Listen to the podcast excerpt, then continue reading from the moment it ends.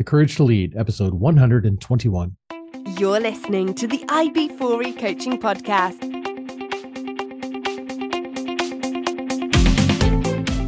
Brought to you by IB4E Coaching, business coaching for executives, entrepreneurs, and small business professionals. Learn more at ib4e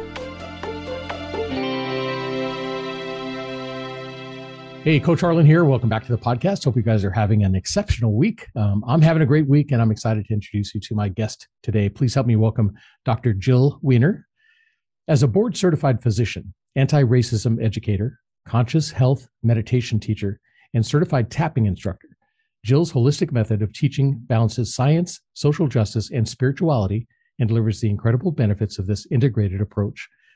Jill is the creator of the Conscious Anti Racism curriculum in which she, along with her business partner, Dr. Maiysha Clairborne, combines her insights as a white woman on her own anti racism journey with her mind body expertise and her 10 years of experience practicing medicine in both live trainings for corporate and healthcare and in online courses.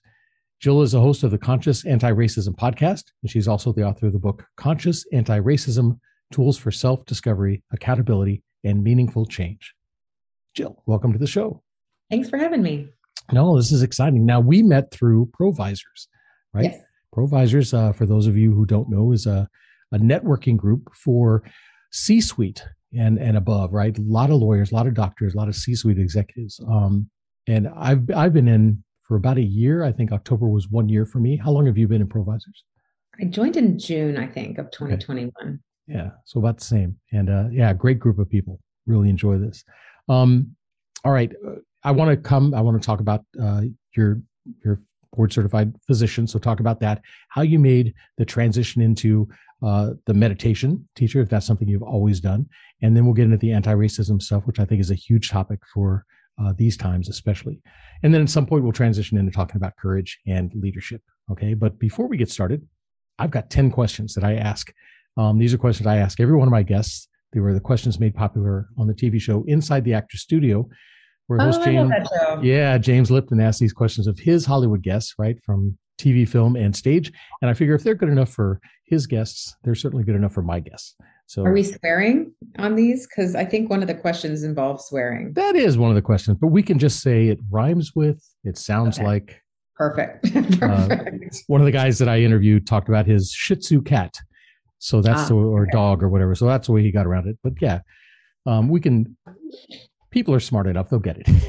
Gotcha. all right. So first question what is your favorite word? My favorite word is consciousness. Very good. What is your least favorite word? Oh um phlegm.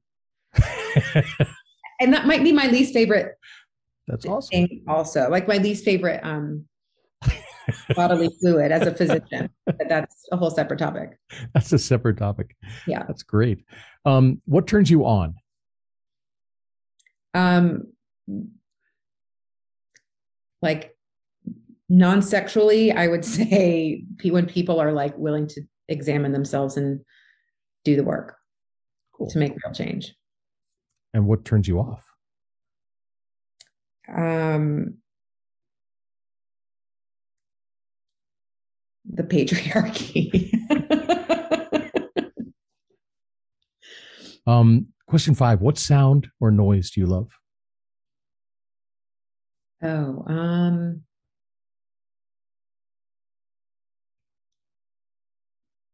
thunderstorms. Hmm, cool. Yeah. And what turns what noise uh, do you not like? Um, I mean, hawking up a loogie, I'd say. We're having a theme here. We are, yes. Um, all right, question seven. What is your favorite curse word? Um, what do I say? I, I do swear a lot, and it is something that I tried to cut out at some point and couldn't, so I gave up on that. Um, I think the, the F word probably. Okay. That seems to be the most popular. Absolutely. Yeah. Um, question eight What profession other than your own would you like to attempt? Um, I think if I could sing beautifully, that would be pretty awesome. And what profession would you not like to do?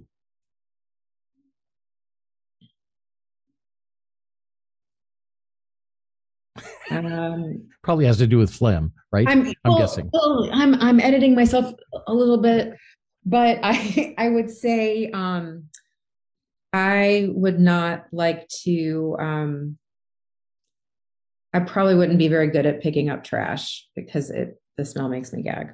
Okay. All right. And finally, if heaven exists, what would you like to hear God say when you arrive at the pearly gates?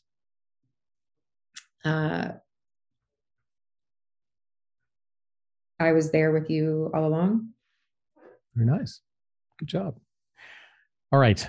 Without bringing up phlegm again, uh, we're going to talk about your background, certified physician, uh, some of the work that you've done, your anti-racism work uh, that you're you're involved in now, and some of the great things you're doing with that. Um, and like I said, some posi- some point in time, we're going to transition into talking about courage and leadership. All right. Yes. So listeners, we'll be talking about that and more. So stick with us.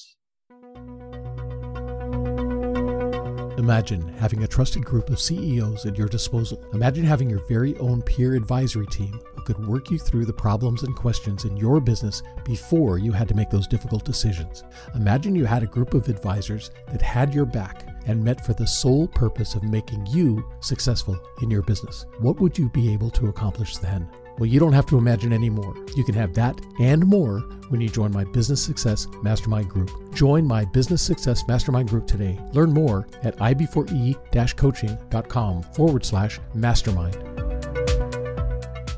All right, and I'm back with my guest, Jill Wener. Jill, thanks again for agreeing to be on the podcast. I've Been looking forward to the conversation. Um, so tell me, how did you get started as a when you were a kid? Did you want did you know you wanted to be a doctor? Is that something you'd always wanted to do?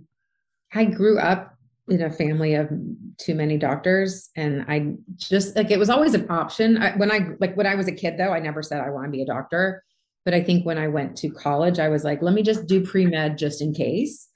And then I um and then I worked for a doctor um some point in college, maybe I don't know, after sophomore year or something like that in college and got to work in a medical assistant role okay. and i loved it. I really uh, had a great experience. And so that really solidified it for me. It, i think there was an inevitability around it as well. Um, it was like a i don't want to say it was a default because i did want to do it but it was like if if i don't find anything else i can always still do that. Yeah. And so what type of medicine did you uh, internal medicine. I was hospital based so i took care of people admitted to the hospital with pneumonia and kidney disease and liver disease and all that all that stuff all kinds of things. Was that here in the atlanta area or? In chicago. I, I did med school at emory and then i uh, did my residency in seattle and then i worked um, at rush hospital in chicago for 10 years. Very cool. Good job. And then when did you start into the meditation? Is that something you'd always done?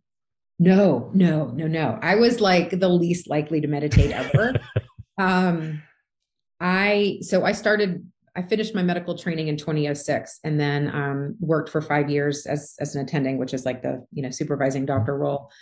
And five years in, so in 2011, I got really burnt out and um, I kind of hit enough rock bottom that I was like, fine, I'll do, I'll do whatever I can, like whatever mm-hmm. it takes. And at that point, I met someone who told me they meditated twice a day. And I was like, that sounds really cool. Tell me everything. And literally I'm I was like the least spiritual, most type A, most like busy minded person. Um, and then I went to hear his teacher uh, give his little free intro talk, which is sort of like the sales pitch and in the tradition that I uh, now teach in. I don't I don't do my business that way anymore, but um, and everything he said, I was like, that's everything that's happening inside of me right now. You're you're like I felt like he was speaking directly to me, so I signed up for the course it's a four day course. And um, you know by the end of it i was not even four whole days just like an hour and a half each day. Hmm. meditating 20 minutes twice a day regularly and felt amazing. Um, so that that kind of started the whole meditation thing. And for me it actually did fix my burnout. For a lot of doctors it's not just about internal stuff but for me that was really what it was Um, and I practiced medicine really happily after that for several years. Nice. Yeah, I don't know that I could practice medicine. I'm too empathetic. I take on all the illnesses and the pains and everything like that. I just that would be tough. And I know a lot of doctors and and nurses are complaining about the burnout right now, especially with all the COVID stuff that's going yeah. on. Yeah. Yeah. And and you know, the, the medical training sort of beats out a lot of the compassion and empathy, which is hmm. sad and necessary and horrible. You know, it's it's it's not good, but you sort of learn to not cry every time. Um, but then you feel like a horrible person because you're not as I felt like a horrible person. I'll speak from me. Um, I remember I had a patient my first year of residency. He was a 19 year old with leukemia and it was mm. in January and and she ended up dying and it was the sad it's like still like one of the saddest things I've ever had to be a part of and I just remember crying and feeling like oh my god I'm crying again like I have yeah. Emotions and and it felt oddly good to to reconnect with my emotions in that way so if, if that illustrates at all what medical sure. training can do to you it's it's very um confusing yeah yeah I just had a conversation earlier with a guy that his wife is really at that the the verge of of burnout, mm. just because it's it's hard to car- compartmentalize after a while. You know, yeah. those those walls break down and it all starts blending together and stuff. Yeah. So now you teach meditation also. I do. I do. Nice.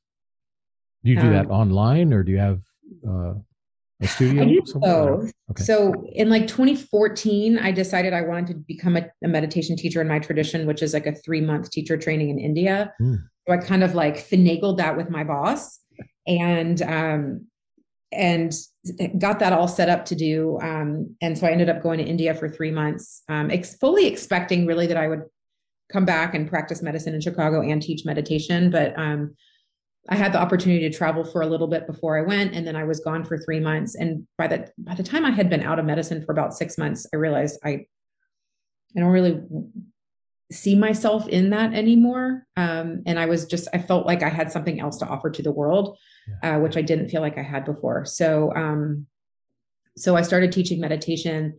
I teach a live course. That's the same one that I took the four days in a row, and then I also um, created an online version that's um, that's done, you know, it's pre-recorded on demand. Nice. Yeah. Very cool. And I do retreats too, which is fun. It's oh yeah. Yeah. Fancy, retreats. Fancy resorts. Yeah. retreats are awesome. Um, all right. So then you got involved in the anti-racism stuff. You had a, a great story about kind of how that came about. Yeah. Um, so I finished my meditation teacher training in April of 2016 and I don't know how much you've delved into the world of wellness, but it tends to be very white in the United States. And it also tends to be very like, uh, potentially focus too much on positivity and potentially not paying attention to the world around um, and being realistic about what's happening in my life might be different from what's happening in your life. So I wrote uh, a blog post um, after the 2016 election. And a friend read for my like meditation teacher self you know i was like oh i'm being so wise. I'm sharing you know. And um and uh it was basically titled we're all going to be okay i promise. Hmm.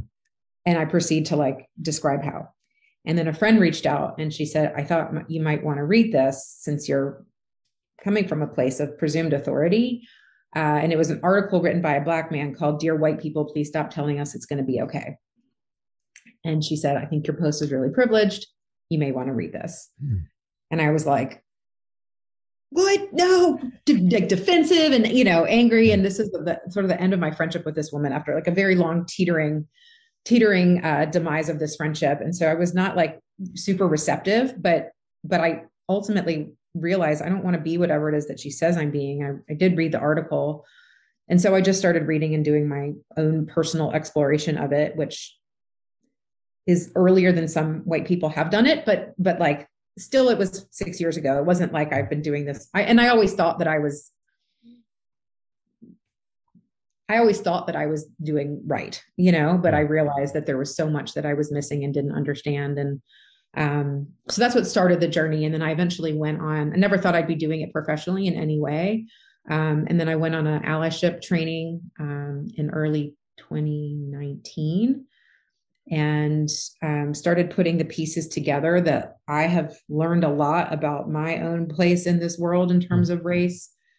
And it's been really hard. And I've used tools to help me process that. Yeah. And maybe I can do that. That's how I can contribute in my own little way, in my lane. Um, because I'm not a lawyer. I'm not going to go to Capitol Hill to get things changed. And I, you know, I, I only, I have a certain skill set. And so I realized I could help teach other people how to use these tools so they can engage in equity work um, in a in a really meaningful way that is not not causing harm and it's actually contributing rather than um, than maybe doing more doing more harm than good. Um, yeah. So um, and I met I partnered with um, started working together with my partner Dr. Maiysha Clairborne, who you mentioned in the intro.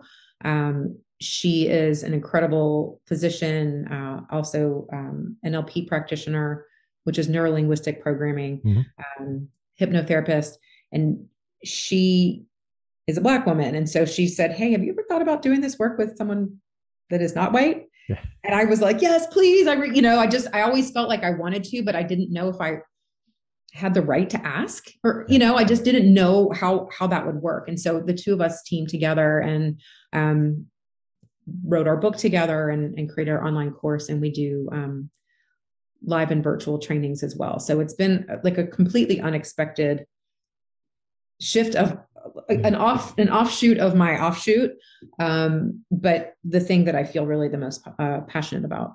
Awesome. What was the biggest lesson or the hardest lesson that you learned from your studies? Um in terms of anti-racism? Yeah. Yeah. Uh I think realizing the harm that I've caused my whole life without realizing it, hmm. um, and all the opportunities I've missed um, by not knowing better and by not looking yeah. to know better. Like what? Give I me think, give me an example. Um, I don't know. Hearing racist jokes as a kid and not thinking twice about it. Um, uh, having negative like like thinking like angry black woman stereotypes about some of my medical trainees that were not you know? It was just like my own perspective without really like learning what that that was a thing a, a stereotype that is not correct. And and if there's anger it's justified because sure. of the way the system is set up. So i think those would be two examples. I could go on yeah. forever though. I mean there's, i think to me it's the, it's the subtle things. I mean there's there's out and out racist humor that you hear, right? I I worked used to work in a factory, uh, Lockheed Aircraft out in California. It mm-hmm. was everywhere, and it, it just kind of was just part of that that culture. It seemed like you know nobody blinked an eye at it, but it's the subtle things, it's the little things that you don't realize when you say that. Here's the connotation, or here's the the meaning that it has, and yeah. and you start thinking it's like, ooh, you know. Nowadays we're looking at. I, I think when you and I talked before, um, my wife and I, every once in a while, we'll look at a, an old TV program. So we'll watch Love mm-hmm. Boat or we'll watch, you know, Fantasy Island, one of these things.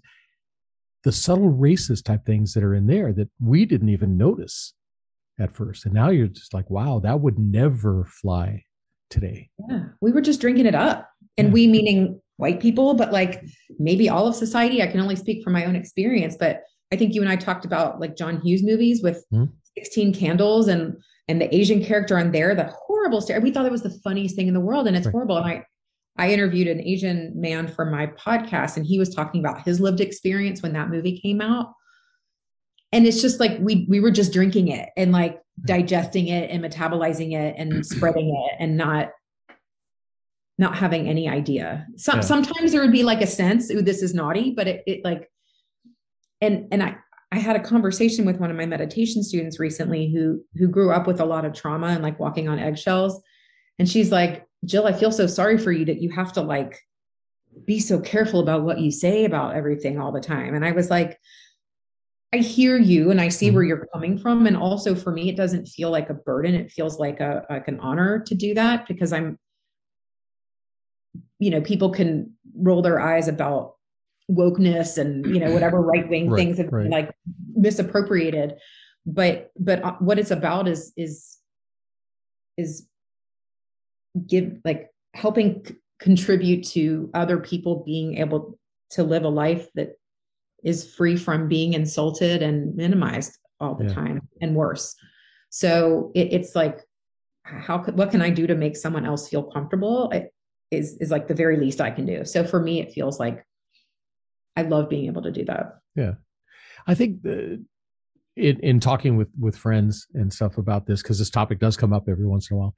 I'll, there's, there's humor and there's, there's things that are funny and there's sarcasm right and and sarcasm i think has a place the sarcasm has a, a, a, history where you could actually say things about the king or queen sarcastically to get the point across and everybody knew you were being sarcastic. It wasn't really meant to to harm or anything like that.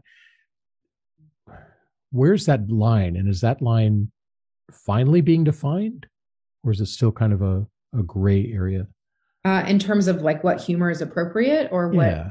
you know because uh, like I said, sarcasm is is we're sarcastic in the house all the time. My brother-in-law comes over, we're out playing darts, we're sarcastic with each other all the time.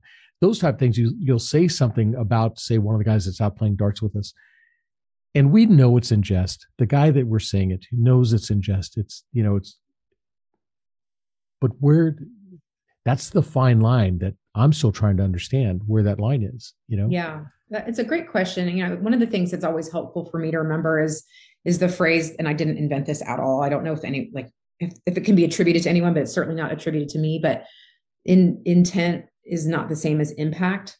Mm. So what I meant by something yeah. is not the same as how it's received. And that's and huge. So, yeah. And that's huge. And that's the same like with feedback, you know, like like like in in the professional space, I can give the feedback I want. If it's not received in a way that felt like feedback, then I mean, there's the onus is on both people, mm. but but certainly um, i'm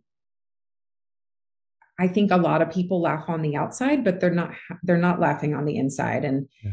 um, i i feel like i potentially one can make fun of their own identity as much as they want to but in terms of poking fun at other people's identities i feel like that's really like if there's any question just don't, don't. because there's other yeah. things to talk about. You know, there's other things there like let's lift it up rather than exactly. poking at it. So I, I think, you know, com- comedians, stuff that comedians joke about, similar to what you were saying about TV shows, has very much changed. But if we can't be funny without like t- tearing other people down, then I feel like we have we have other things to be worrying about. I guess. Absolutely. Um, no, that's my wife always says that because uh, as management consultants, a lot of what we did was helping um, executives be better communicators, right? Mm-hmm. If you can't communicate, you can't really lead efficiently. But she always said communication is a, an away game. It's not what you say; it's what they hear. Yeah. You know, if if you say something, I mean, I words have certain connotations for me. They may have a totally different connotation for you. Um, so when I say something meaning X, you hear something that says Y to you that's really on me to understand the language, understand and, and try to set that common ground so then the communication can happen. A lot of times, like you said, if I'm joking with somebody and I uh, self-deprecating humor, which I do, um, that's fine because I know I'm joking. Everybody knows they get it. When you start poking fun at somebody else, that's where the harm starts. Yeah, exactly, exactly. And I think, you know, we are all we do and we continue to and always will make mistakes. And I think a huge part of it is not having to say the perfect thing all the time but being able to like hear and like listen and respond when someone says hey that wasn't right or or like like noticing the body language or something mm-hmm. like that. And not saying oh i didn't mean to or oh this and that like but but it's just saying wow i i've i've hurt your feelings. Can you share more about that with me? or i'm so sorry. I've caused you pain. Yeah. and i think that goes a really long way too because we're going to we're going to say things because we can't anticipate you know talking about um, love with someone who's just gone through a breakup is going right. to be really upsetting to them potentially. And so we we can't live our lives having we, we can't anticipate everything. It's not really possible. And also being open to what someone else's experience is and and being able to apologize and, and receive that feedback i think is it's not easy to do. Yeah. It's not really something all people are born with that ability, but it is, I think, really important and goes a long way. Yeah. Yeah, because you never know who's listening. You never know who hears, you know. And Yeah. even if I have a circle of friends where we're comfortable joking with each other, somebody passing by, somebody in the general area might hear something that could offend them. And I- I think that's that's difficult too. If this was a conversation between us and that person way over there got offended, ah, that's that's tough for me. I mean, yeah, I'm I'm I'm sorry you were offended, but they have to, I think, take on a little bit of responsibility for eavesdropping, almost. You know what I'm saying? I, it's I do. I hear you. I hear Mhm. you, but I'm I'm I'm thinking about like I I hear that, and it depends on you know the, the situational. There's context to Sure. what you were just saying, but there's this concept called white silence or like the white um white uh, white white silence is, is one of them, but for the white code, and it's basically like there's a group of white people making racist jokes. There may not be anyone around who's not white, but by allowing that to continue to go on is still causing harm because it's like that silence is actually perpetuating it. harm. It's perpetuating it. It's allowing it, and it's it's missing out on a chance as a white person to actually like advocate for people who aren't there. Yeah. And so I think that you know I I like I, I had a very interesting situation at a dinner party. Um it's actually my partner's family and his dad used to be a priest and uh, one of his priest friends was over at the house for dinner and the priest was saying a lot of stuff that was like inappropriate and our my, my eight-year-old stepkids were there. Um, and then he started telling a story from his civil rights day and he like used the n-word but like said it full out at the at the table recounting what someone was saying to him because Right, he was fighting for, you know he was protesting with black people. But it was just like ah and no one in the room was black but it was it just there were children sitting there and it was horrible. So i i spoke up because i don't i personally don't believe and i think many people agree that one should never use that word if one is not black. Like i'm not going to judge what anyone black says about themselves or you know amongst themselves or whatever or amongst whoever. Not my job but i don't think anyone who's not black has any right to say that just the same way with other slurs and other um, Mhm. cultures. So i spoke up and he got very you know defensive and upset that i would suggest anything. And i d- wasn't actually calling him a racist. All i said was i don't think it's okay to use that word.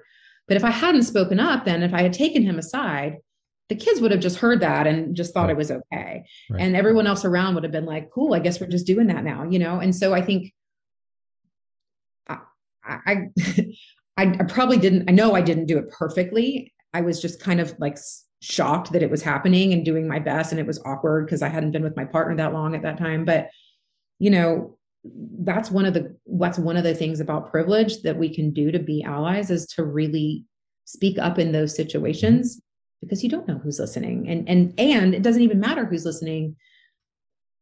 It's it's it's it's contributing to harm if we don't speak up. And i think that's something like a lot of opportunities to lead to cultural shift if Yeah. if we all did more of that Absolutely. No, and I totally agree. We had a, um, a friend who would always start, well, I don't mean this to sound racist. It's like, Yeah, then, then just don't say it. right Well, no, but I want, no. If you're saying, I don't mean this, that means Mhm. that what you're about to say is. Yeah. So just don't talk, you know? And it's, uh, they don't, it's eye opening you know a lot of times now that now that you're a little bit more conscious of things that are going on and stuff like that and my wife and i talk about it all the time we hear something and it's like ooh that should not be said or that you know? And it, i mean if you're in a restaurant you can't go over to somebody and thump them on the head and say don't ever talk that way again. Although you may want to but you can't. Um laws and paperwork and everything like that. But you you know we're more conscious of of things that we say and things that we watch and things that we're seeing on on television or or movies things like that and it is subtle but it's everywhere yeah wow so talking about courage Yeah. one of the courage we uh, talk about on the podcast is um there's there's moral courage doing what's right even if it's Mhm. unpopular social courage saying what needs to be said, even if it's unpopular. Where did you find the courage to stand up and say, Hey, I've been doing this wrong and I want to help other people understand? Where did you find that courage? Where or when? Uh, either Where? and both. Yeah. You know, it's interesting. I it, it was a process. And, and and looking back, it seems ridiculous that it should be a process. It it seems like just effing like say it, you know, like what are we so afraid of? But it's like a cultural indoctrination to be afraid to talk about that kind of thing. So giving myself like a slight bit of grace there. But um, I remember after I went on that allyship um, retreat, and I had, I think, posted some stuff before on my social media, but I wrote like a really long blog post about like why I'm part of the problem and like white supremacy culture and like this whole thing and I put I sent it out to my email list and I was like, I know most of you are used to me talking about like meditation and stuff. And don't worry, I'm not going to be talking about this like all the time. I just I had this experience and I want to share. And then I was just I realized like, you know, we're all evolving. So I realized like a little while later, I was like, what was I apologizing for? Like, if they want to, what am I afraid of? Are they going to unfollow me? Are they going to unsubscribe from my list? Fine, unsubscribe from my list. There's this weird, like, especially as an entrepreneur too, it's like, what if? And so and so i posted something again later and i said you know a couple months ago i posted this blog post and i apologize. And, and i just want to be clear this is the last time i'm going to apologize for talking about race. And so i think for me it was a stepwise process but um i think what i don't know like once this is i think the difference between anti-racism education and dei work mm. is like DEI work is very much like functional. It's the mm. how. And in anti-racism work, it's like once you really understand, I can't, I can never understand, understand. I'm never going to have a different lived experience. But right. like once you really learn and dive into it and and and hear more about and, and witness what what is happening in this world, um, it becomes impossible to unsee, nor would I want to unsee it. And and it becomes just for me like a there's no choice. Like I'm going to speak up every time. Yeah. And and if I'm not, if I miss, if I miss the opportunity, I'm going to do something about it later, or I'm going to share maybe publicly what happened when I didn't speak up, and like here's you know like I'm going to yeah. I'm going to always say, but it, it it it took me a while to get there. Um, so I think it's more just like doing that work and and really connecting more with other human beings. Um, it feels like viscerally bad if I don't, if that makes sense. Sure, absolutely. And so the, the um, diversity, equity, inclusion, like I said, that's a big part of this, but that's more how to integrate that into um, the business and everything like that. That's kind of the how. This is the the why behind it, right? Yeah, it's like I, I say, it's the what and the why. It's like yeah. who who involved? What is their experience? And and how has this happened what's the history what how is it manifesting now what are what are ways it can show up that we would never recognize yes bad racial slurs we can recognize yeah. but there's so many other ways that it shows up sure. culturally power dynamics like there's so much there um, and and then plus there's that barrier of the discomfort that isn't always addressed in let's say a bias training right. or a DEI workshop. Like we have to we what I really believe and what Maiysha and I do together is this this work is embodied. And it, it like these culture these cultural norms that we have yeah. they they live inside of us. And if we aren't able to find tools to or use tools to take action against that and to not not reverse it i guess but like right. to to eradicate it or to start to it's gonna like it's the inertia of the status quo keeps pulling people back that like um that like pushback against it and so we we need tools to understand why is it so hard yeah. yes it shouldn't be but like it is a lot of times why and what can i do about it and that's how how we feel at least really how we can move forward. Yeah. But then, uh, so a conversation had a while back with a, a, a friend, a coworker. Um, a lot of people are coming up now and saying, okay, that offends me, and that offends me, and that offends me, and that offends me. And now we have brands changing their product names. Um, mm-hmm. We have sports teams changing their their sports names. We have. Is there a, a time where you can say that's that's enough, or or do we have to? And I don't want to say whitewash because that's the wrong that's the wrong term altogether. But uh, where does it where does it end? Is this just a, a perpetual type? You know, I want to change that. I want to change that. Where does it where does it stop, or does it? Is there a stopping point? I think that's it's a it's a very interesting question, and I I I feel like I want to pull back a little bit to who who who has decided they have the, the, who, who has decided or who has been understood or assumed to have the power to make decisions about team names and about sporting things and about you know uh, company names. Who who is the one who is able to decide whether or not something should be said or used a name. And typically that's whiteness white people who are kind of held in place as the like the sort of default of what's the normal thing. So white people decided it was okay to name a, a team the washington redskins for mm-hmm. example.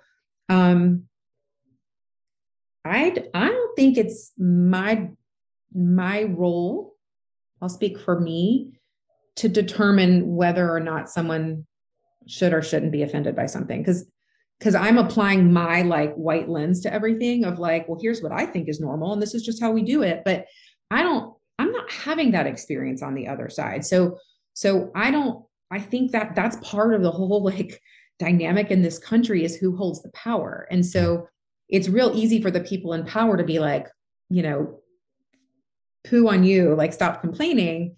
But we're, we're not being our we're not being uh, commodified in that way. Yeah. So I think mm-hmm. it's it's it's it's bringing it back to to power, um, which is a really really fascinating aspect of of this work is understanding like personal, uh, you know, individual, uh, cultural, and um, like um, organizational power structures. Yeah and who holds the power. Like who gets to decide if the word white supremacy culture is offensive or not? Like it makes white people uncomfortable but does that mean that it shouldn't be used if that's what it's describing? And and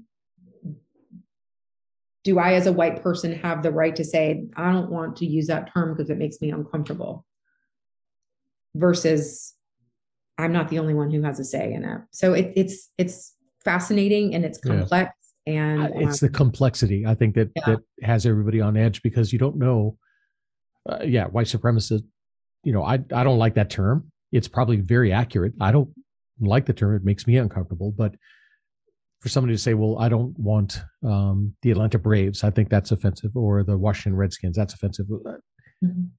you know it, if especially if a, a brand um, or a, a term is used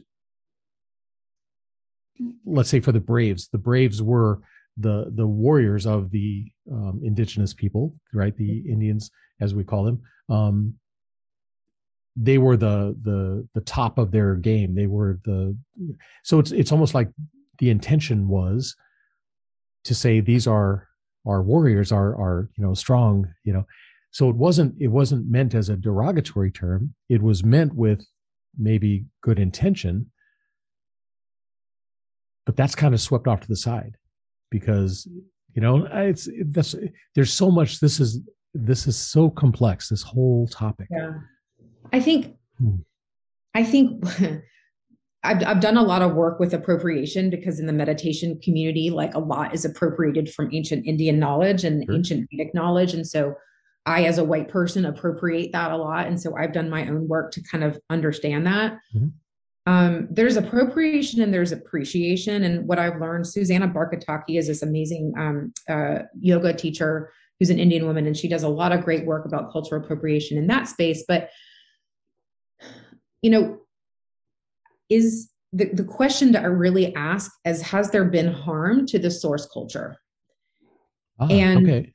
and Okay. if so that's when it crosses the line so it's it's it's it's taking something from another culture and and benefiting from it in some way commodifying it when when it when that har- when that source culture has been harmed for that so I, I, I believe it is un, undisputed that there was a genocide in this country, that indigenous people were slaughtered and, and murdered and, and you know Sure. attempted to make them disappear. And and part of the thing with indigenous people now is like they're they've been rendered almost invisible in some ways. And it's Mhm. it's not actually true. Here's your one square mile of land. The rest yeah exactly Yeah. and like we're not going to talk about the the history and we're not going to talk about all the broken treaties and all the you know we're not going to talk about that in education and we're just going to like yes exactly give you three inches of land and so to then say oh okay i'm taking this thing from this culture that was erased or attempted to have been erased and and and beyond that you know destroyed and then to be like selling it and selling tomahawks and and I was doing the tomahawk chop with the best of them in uh 1991 when I was in high school and the break. I mean, it was like the greatest thing in the world. It was so much fun. But Exactly. but like year two, I was like, oh God, stop. Like just once I kind of realized how it would be making, and this was like I was in high school still. So or maybe, yeah, I was still in high school then. So um I think that's really a, a great place to start. Um, you know, uh hair is a great example. Mhm. Um, a lot of Black people get really um, uh, mistreated or uh, discriminated against by how, depending on how they wear their hair. And white Mhm. people seem to think that they have a right to tell other people how they can or can't wear their hair. But then if white people are wearing like an Afro wig at a Mhm. party, Mhm. um, or you know, getting getting braids or something like that on vacation, like it's Right. it's like that was or or wearing like big baggy clothes that black people get arrested for wearing or maybe Right. shot like that's that's But it works its way into the culture and it becomes a fashion. You know, there Yeah. are a lot of blacks you see with the long, straight blonde hair. That's a, it's a wig, but they're I, and I don't, I, I've never really liked the term appropriating. And I understand that that's what has happened over the time, but I think a lot of the stuff has worked its way into our culture, fashion, uh, music, you know, uh, Mhm. all of that. It's, that's what I'm saying. Where, where does it, where does it stop? You know, I like your, your definition between the appropriation and appreciation. yeah I appreciate food from all these different cultures. I would never say I was appropriating their food, and I'm not going to, you know, change my entire diet just because of, of, you know, this culture or that culture and stuff. But it's like I said, there's just so many uh, facets to this to Yeah. explore. well yeah and some stuff does become like mainstream but then you think have have people been systematically abused for having blonde hair and and and so is is is There are a lot of dumb blonde jokes. So yes, there are a lot of dumb blonde jokes but of course but you know what i mean so it's like different it's like when it's the when it's the group in power Right. it it's a it's a different it's a different But if I uh, get my hair done in a, a fro, which I'll, I'll admit to you, I'll probably edit this part out. but back in high school, or actually, yeah, in high school, I did have a fro. mhm. If I do something like that, people say you're appropriating the culture because that's kind of the hairstyle or something like that. But then if you see somebody else with their hair straightened and blonde, that's not appropriating. What what's the difference between the two? If if it's Well, the I exact think- same thing on each side, then yeah it- fault? it's it's not the exact same thing on either side because white people have never been harmed for having straight blonde hair. They've been lauded and and and and and adored and admired for having straight blonde hair. So so there has not been any harm to people with straight blonde hair. So like want, wanting to look like that might be like a an ex, you know a fashion statement. It might be uh, you know wanting to wanting to blend in. It might be wanting to to not have to deal with. I mean, I'm I'm Jewish. I have curly brown hair, and it's like I'm not at all equivocating my hair with with what Black people go through in terms of society with their hair, but like I always just wanted straight hair that was like flowy and awesome. And so I can like straighten my hair. That's not appropriating because again, the straight hair is the cultural norm. That's like the ideal of what we think is pretty, you know, and attractive. Mm. So if your if your hair grows curly and wild and that's how you want to grow it, I think that's fine. Yeah. I think it's like if you wear a wig of that, you know, then for as a costume. Right. And then I mean, and again, I'm not the determinator, the determinator, determiner yeah. of oh, the determinator. I like that. I'm not the determiner of what is or isn't appropriate. Right. Like in all certain, you know, I, I I can't answer for all of that. No. But I would say it's like the concept of reverse racism. Mm-hmm. There's prejudice and there's bias and there's even discrimination, but the, the racism is about the power dynamic. And so, um, you know, I, I know a, a doctor who um, went to a black medical school and i guess he got a lot of flack for being white in that school. And i know i know him and he's a little like i can imagine that he he came in a little bit thinking he knew better. Yeah. And so he was like i think your social justice work is kind of cute jill but like this was my experience. Well this is like one man's experience in one medical school. Right. But in the micro system within that sure the black people had more numbers and more power but systematically it's the opposite of that. And mm. so using individual examples of when a black person might have been mean to a white person or an Asian person might have said something bad about someone who's who's you know from Mexico or something it's it's none of that's great. I don't think that's like good, but it's not racism. It's not reverse racism because that's the power dynamic. And so I think the power dynamic also comes into play with um, thinking about cultural things, appropriation or other things that may jokes and stuff that may um, cause harm. Yeah. Wow. Yeah. So the appropriation really has to do with the harm that's done, and like we've we've said, uh, I can't tell you whether you're offended or not. That's your decision, right? Yeah. So for me to say, oh, they shouldn't worry about that. Well, it's up to them. If exactly. if something that you said offends, then you know, own it and apologize for it learn yeah. from it and and do better next time yeah and and, and it's also um it to, to clarify even further it's not just is what i'm doing right now causing harm but has this culture been harmed as a whole for this specific thing that i'm appropriating yeah. if that makes sense like yeah. like in india um, when the british colonized they like caused intentional famines to kill off indian people and and imprisoned and otherwise punished Indian people for for doing yoga and, and their own indigenous culture. And then now white people are like taking it over, you know, taking it over to the US and having t-shirts that say like namaste y'all and and stuff like that. And and so it's like it's not just is my t-shirt offensive, but is my t-shirt offending one person, but is is the source of this t-shirt something that was like led another culture to be harmed for being who they are. Yeah. And, and I remember in, in college, um, I wrote a paper about an Indian author that talked about uh, when the white man first came to settle uh, across the, the US. Mm-hmm. And they would come into these uh, little villages and gather all the people and say, Now you will pray to this God in this little white church. And this is how things, and they would take the children, dress them in the white man's clothes, cut their hair off. And for the Indians, the hair was um, a sign of, of of power. It was a sign of um, uh, maturity and and things like mm-hmm. that. Just you know, it was important to them. They would cut the hair off very short, which was almost shaming these children. Well, yeah. the settlers didn't realize that's what it meant, but to that culture, that's what it meant, and they were actually coming in and imposing that. And that that was a strong, strong picture for me. You know, learning about that and stuff. Yeah. And now you just take that and zoom back out a little bit and look at everything else that's been done around the world. There's a lot of episodes like that. Yeah.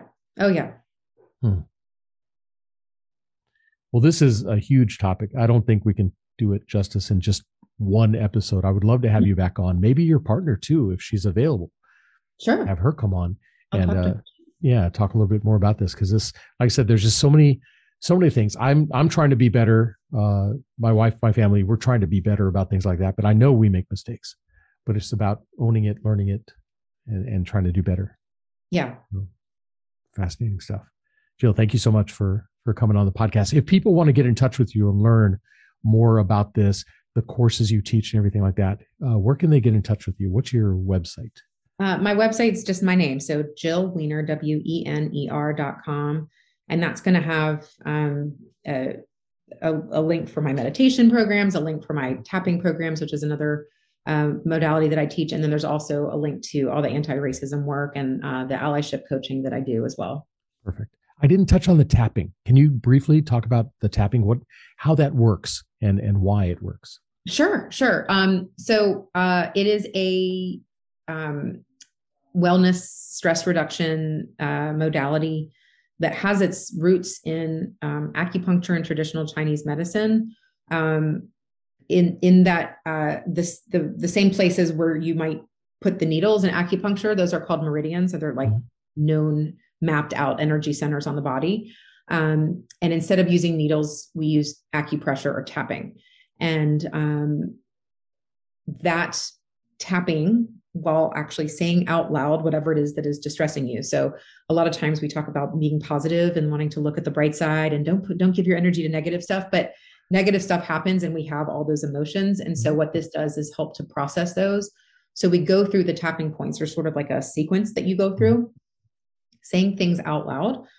I'm anxious. I'm so anxious. I'm anxious about my presentation. What if they think I, what if I, you know, stumble or what if I forget what I'm supposed to say or what if they ask questions I can't answer? And you just say that stuff out loud as you're tapping and it's actually sending calming signals to the stress center of our brain allowing it to rewire the way it's mm-hmm. processing that stimulus. And it works very quickly. Um, there's great medical like scientific evidence for it. Uh, it looks really weird. Mm-hmm. so like I, it took me a couple times being exposed to it before i was like okay uh, what is this? I'll give it a yeah. try um, and it's it's great. I love. I do it in group settings. I do it one on one. I've used it a ton during COVID to support healthcare professionals. Mm. Um, and you don't have to do it all the time. You don't. There's no learning curve, and it's it's guided. So it's not like you have to, as an individual wanting help with it, that individual doesn't have to learn how to do it. I sort of do the work for them. So you just sit there and tap and say the things out loud, and just let yourself feel the but things. It's, it's, it's mapped out, like you said. There's a sequence you go through, yeah. and it is very centering. I, I did this years, five, seven years ago. It's very centering because you're focused on that act or that that anxiety, and you talk. What is that anxiety? You're bringing it out. This is what I'm anxious about. But then you also start going back through the positive. Here's how I I want it to be, or how I see it being, and it yeah. is. It's very calming, very centering yeah, it's amazing. I love it. I used it myself for about a year and a half as a human being with problems and uh, loved it so much that I decided to uh, train to be a practitioner and I just love it. It's it's so powerful and it works really quickly and it's safe. Uh, it's great with trauma. It's great with phobias, grief, um, like anything basically can be tapped on. So yes. I, I love it. Very cool. Very cool. All right. So go out to the website, jillwener.com uh, you can find information on the conscious anti-racism work um, and your meditation and tapping and everything else. You're also on LinkedIn, right? Yes. Joe Wener on LinkedIn. Very cool. Well, I will have those links in the show notes. So when people come out to listen to the podcast, they'll be able to uh, get those links and come out and connect with you. And I would, like I said, I'd love to have you back on the show again. Awesome. Would love to, would love to be back. Thanks for the conversation and thanks for the the honest questions because it's not always i just kind of want to honor it's like not always easy to ask the questions and also to like be like oh cool all right and and and hear answers that may may or may not be what one uh, thought they would be hearing. No, I'm so, very curious, very curious about this, and it, it's not always easy to ask. Um, yeah, but again, the courage to lead, right? Yes, exactly, exactly. All right, listeners, hope you guys were taking a lot of notes. There's some good information here. Uh, we will do it again, so be looking for uh, future episodes. But go and check out Jill's website and get some information on her programs. Um, hope you appreciate this episode. If you do, make sure you share it with your family, friends, and colleagues, and stick around because there's always more coming. And that's it for me, Coach Harlan, saying so long for now.